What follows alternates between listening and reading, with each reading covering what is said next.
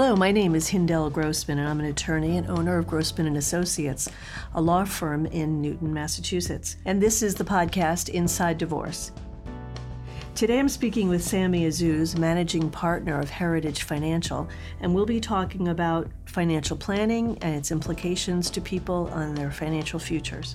Anybody who's a trusted advisor is a sounding board for their clients, and that's part expertise, part listening, and part maybe repurposing the conversation the right way.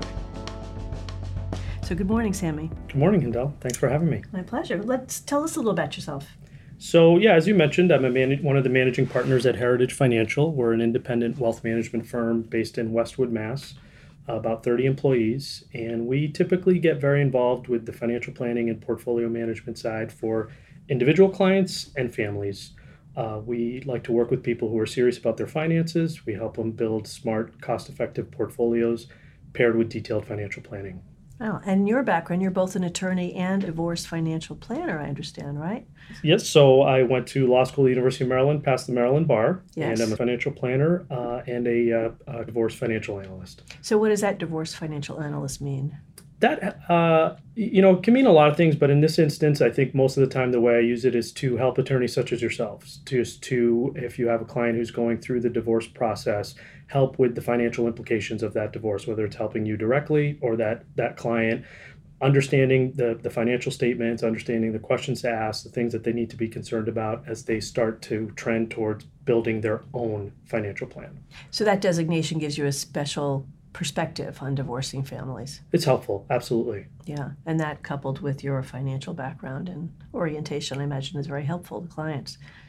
I like to think so. I think so too. They tend to agree, but not always. I think so too. So you mentioned your clients are individuals and couples, and I'm wondering how you get couples both to participate in the process, or what magic is there to get them to understand what's going on? Sure. Yeah, I mean, it's an important question. For the most part, you're going to have a different level of engagement between the two spouses in terms of how interested they are in the topics and in the meetings and in the frequency of meetings and what type of topics they want the meetings to focus on.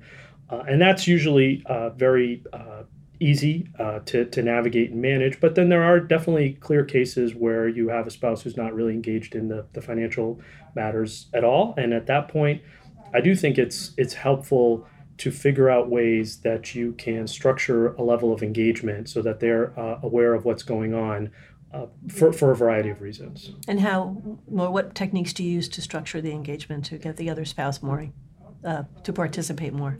So sometimes we'll do a meeting outside of the office, uh-huh. Whether it's a dinner meeting or a meeting at their home that's gonna be half social and half catching up on the high level topics.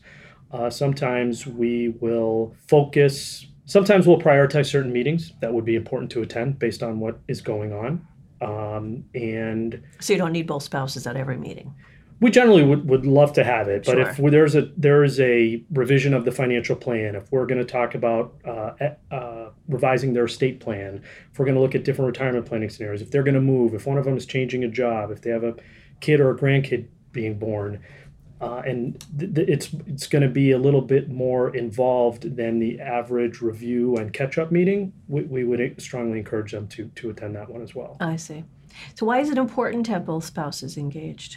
It's important for a variety of reasons. As you can imagine, financial matters can be pretty complex. There's a lot of moving parts, and you're talking about money, and you're talking about a lot of important decisions that can get very emotional. So to have both spouses engaged and aware of what is going on in the family's finances is extremely important from the, worst case scenario. What if something happened to the spouse who was leading the financial decision making? And then the surviving spouse is left not fully understanding what's in place, who to call, what's going on, what decisions they have to make going forward. Two, there are going to be moments of financial stress, whether they are created by the family's own situation or the markets in general, that if you are not in touch with what your plan is and understanding what is going on in your portfolio and what planning techniques you have in place, you're likely to be more stressed out during those difficult, mm-hmm. challenging times than somebody who's been constantly in touch with, mm-hmm. with what's going on. And a lot of times the biggest challenge or threat to a client's financial plan or their investment proposal isn't something bad happening. It's the wrong reaction to something bad happening. Oh, interesting. And so if they, for example, if we're in the midst of a pretty severe market decline like 2008, 2009, and that client hasn't been coming in for regular meetings, hasn't developed a relationship with their planners, not really informed on the investment strategy, they may be much more likely to sell out at the exact wrong moment, yeah, than someone who understands why they have the portfolio that they have, has been reassured that this is how we expect it to react, this is when we expect it to recover, please just stay the course. So in general, it's very helpful for people to have regular meetings with their advisors for those types of situations. Right, everybody reacts to those financial challenges differently. So you have to actually build a very trusting relationship with your clients so that you can get them to stay the course if that's what you're thinking they should do. Absolutely. Staying the course is of utmost importance, and you can't really anticipate in advance how people will react to things like a bear market. I remember in 2008, 2009, I was envisioning clients who I thought would be very upset, very stressed out, completely laid back, and said, this is the way the world works. Really? I understand. Been there, done that. Don't worry about me. You had prepared them well. And then I had clients who I thought, this is not going to be an issue at all, and they really needed much more focus and attention. So you can't, if you can't anticipate who those folks are in advance, you just definitely want to have regular meetings to build that level of trust and confidence in the financial picture. Right. It's interesting to me, being a divorce attorney, how people come to money and money issues so differently. I have a case right now, for example, where the husband's earning about $750 to $1.5 million a year, varying depending on what happened from year to year, and the wife wasn't working for most of the marriage, and she was, in his view, a spender, and he was a saver, and they had a conflict about her accountability for the money that she was spending, and he just, even though there was enough of it, he didn't like to spend it in the ways that she wanted to spend it. So it was interesting. It's interesting conflict, of course, now in the divorce about the finger pointing that's going on and the things that have accumulated and the money that was spent. But everybody learns different attitudes toward money. It's so interesting to me because we don't get taught really a lot about money management. You don't. There's not a lot of financial literacy, and so you're encountering these topics maybe for the first time, and it's important.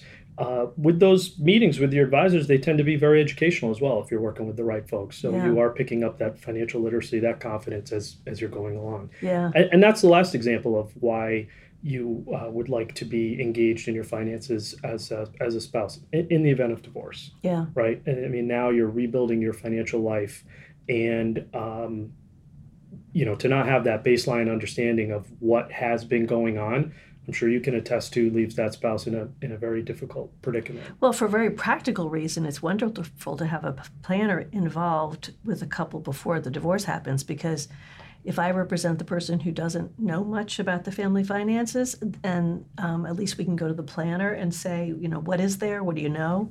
Where are the accounts? How much is in there? And also then use the financial planner to help us divide the assets in the best way, tax-wise and otherwise. Absolutely. So, having a person in place, having a financial planner in place really helps the divorce process, I think. And you're very proactive about that, just in terms of kind of helping the clients with stuff outside the box. Yeah, well, there's a lot of implications. Some are obvious and some aren't so obvious. Basis issues, tax implications, tax affecting assets, whether a spouse should remain in the marital home or not, what the cash flow will look like. Those are all important implications of getting a divorce. And knowing how that would work, and the financial planner who's been working with the family is kind of in the best position and has the best skill to know how to make that happen. So sometimes you're working with couples, and you obviously want to keep both of them engaged, but sometimes one of them is less engaged. Sure. What kind of surprises, if any, have you had when you're working with couples about their different attitudes towards money, or surprises that you've had during the conversations? They do tend to evolve over time, and it is interesting to see clients who are entering a different phase in life maybe have different ideas about what they want to do with the money next.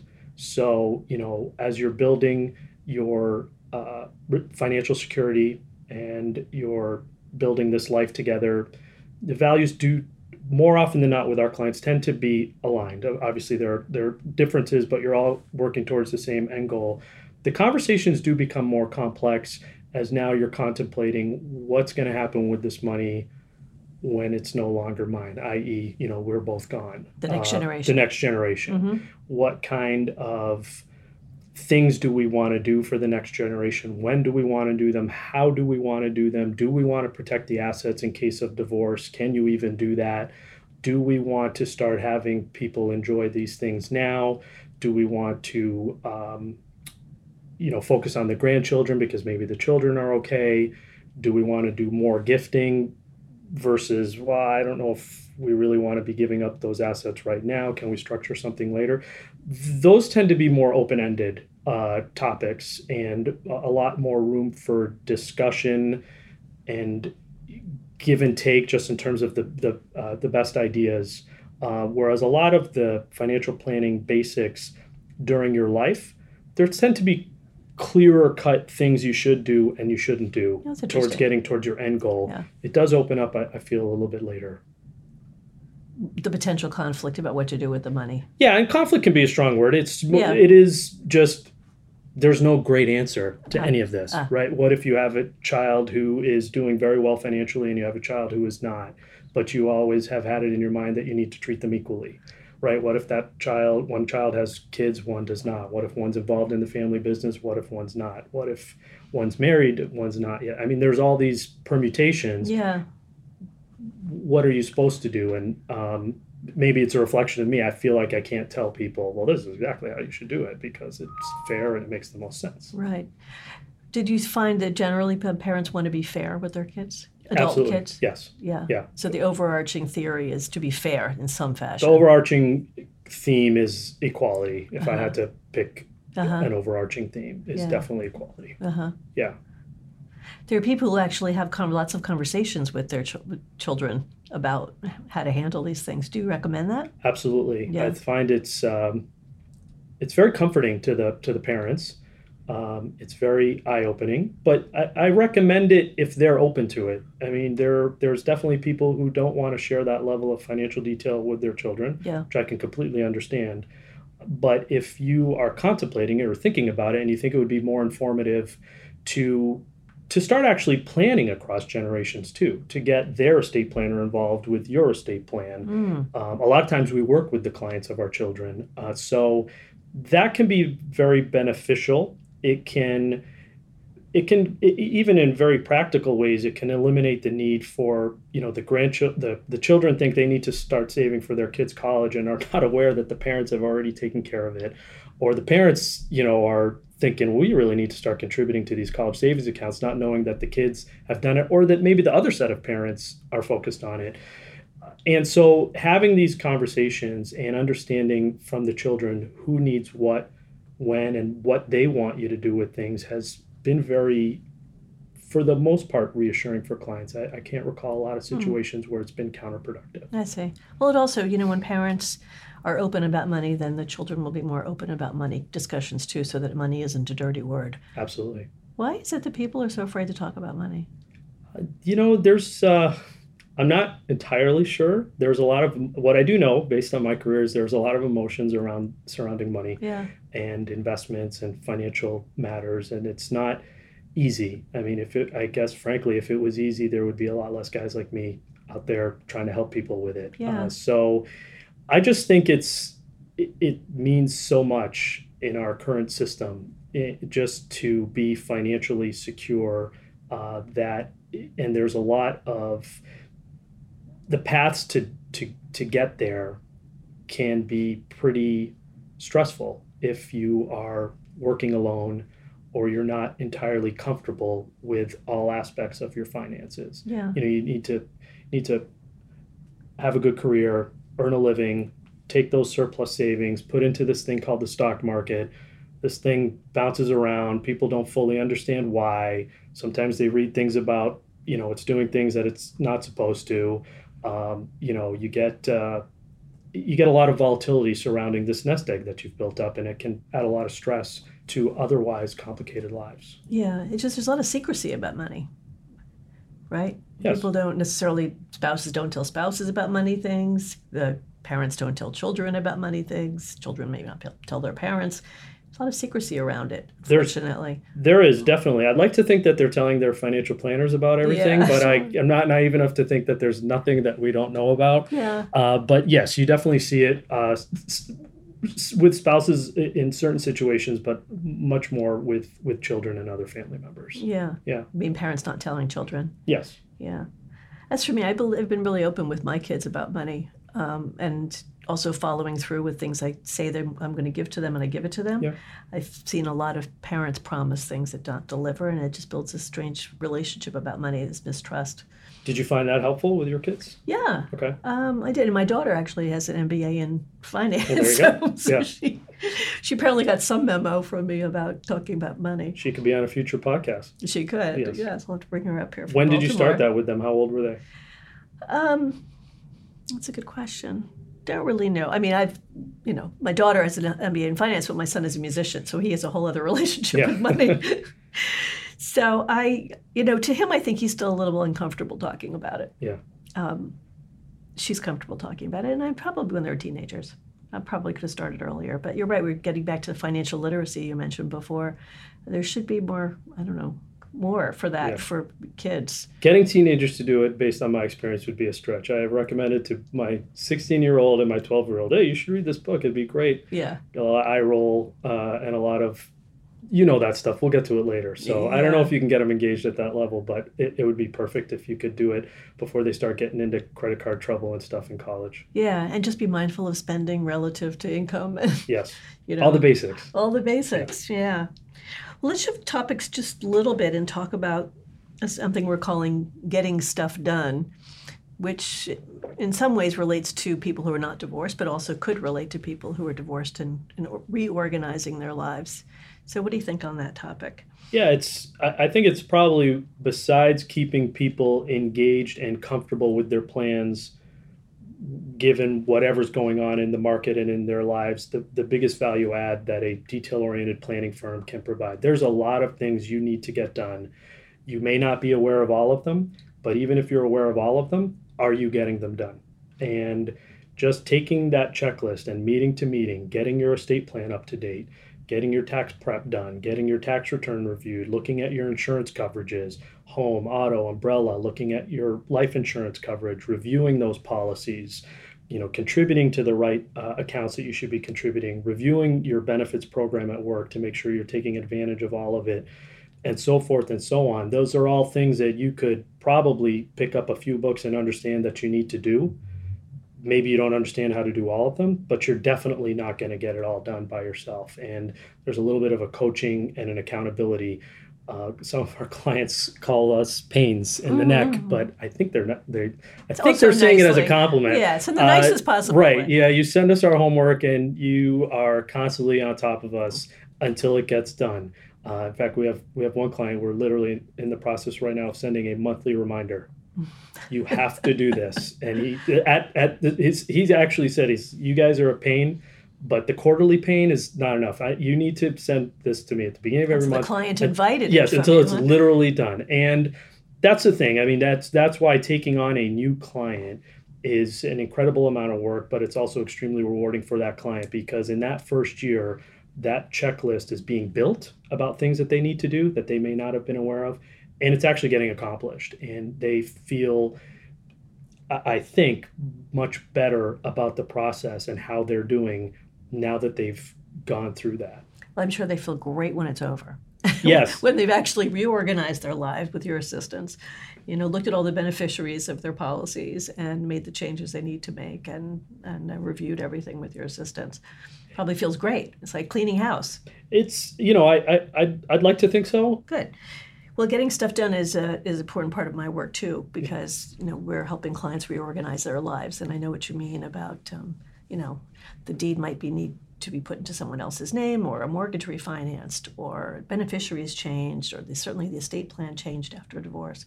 So there's a lot of reorganizing that can be done, but these become part-time jobs for people. Absolutely. And so part of it is making the time to get that done and realizing it's important.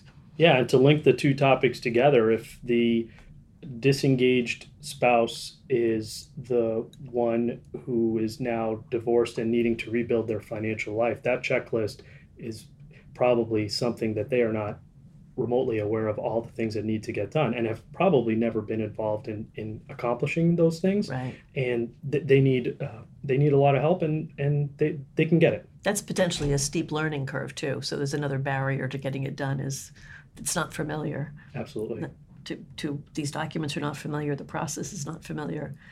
And maybe they're not familiar with working with a planner. Exactly. Yes. Yeah. And maybe the family has had a planner, but they don't have a good relationship with them because of, their lack of involvement, or for other reasons. Yeah. I'm wondering if couples who have a planner involved would get divorced less often because they wouldn't have as many financial issues. I don't know. I haven't seen the stats on that. That'd be a good selling point. Yeah, definitely. If I could find the stats on that, I'd see if compliance would let me put it on the website. Yeah. Work with a planner, I get divorced less often. I don't even know how you'd track that. But anyway, it's a good idea. I can make the stat up, as long as I don't write it down. You could. It's a good theory, though, don't you think? I do. I mean, because people do sometimes divorce for financial reasons. Absolutely. Yeah.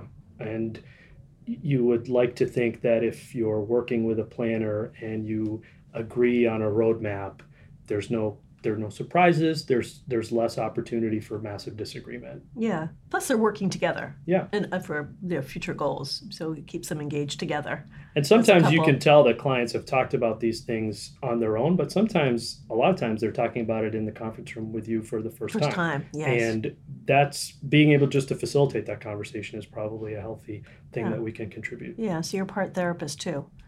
Definitely. A lot of times in bear markets, that's probably my entire job. But other times, yes, part therapist. Uh-huh. I think we all are. Anybody who's a trusted advisor is a sounding board for their clients. And that's part expertise, part listening, and part maybe repurposing the conversation the right way. So who is your client then? If you have a couple, they're both your clients, right? Absolutely. Do you ever sense that there's a conflict in their positions?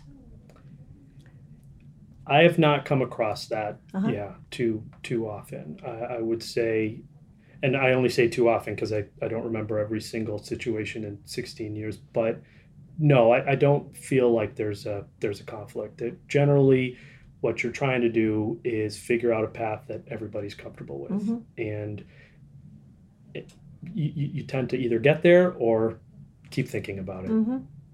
What makes Heritage Financial unique? I think what's unique is that we really enjoy helping people with all the things that we just talked about. Uh-huh. So essentially, all we do is work with individual clients and families. We don't manage any other type of assets or have other types of relationships.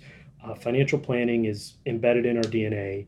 There's a lot of talk about fiduciaries and fee-based and lower-cost portfolios. That's nothing new to us. We live and breathe that every single day, and we try and develop very deep relationships with our clients and get them through all the things that we feel like they need to get through. And at the end of the day, our client retention rate is very strong. So hopefully that means it's working. But I think it's the passion and the model that we have that's mm-hmm. client focused and friendly. Mm-hmm. Sounds like it. Great service to your clients. So, Sammy, thanks for talking to me today on our podcast. How can clients or people contact you about your planning services or just to meet you? Sure. It's been fun. Thank you very much. The best way to get information about the firm is through our website, heritagefinancial.net.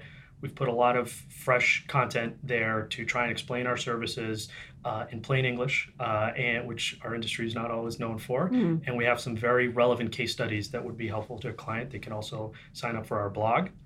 They can connect with us through the site. There's a way to reach out if they want to learn more about who we are and what we do. We typically meet with prospective clients 3 to 4 times as part of a process that we do not charge for. And we build out a financial plan and an investment plan for them. And it's only at that point that they have to decide whether or not they want to work with us. So we try and make that decision something that's going to be very well informed for them. Oh, I see. Wonderful. I've read those case studies. I enjoy getting them. Good. Thank you. Yeah, they're really great. All right. Well, I've been speaking with Sammy Azuz, who's the managing partner of Heritage Financial. And this has been Inside Divorce. And my name is Hindel Grossman. Thank you, Sammy. Thank you.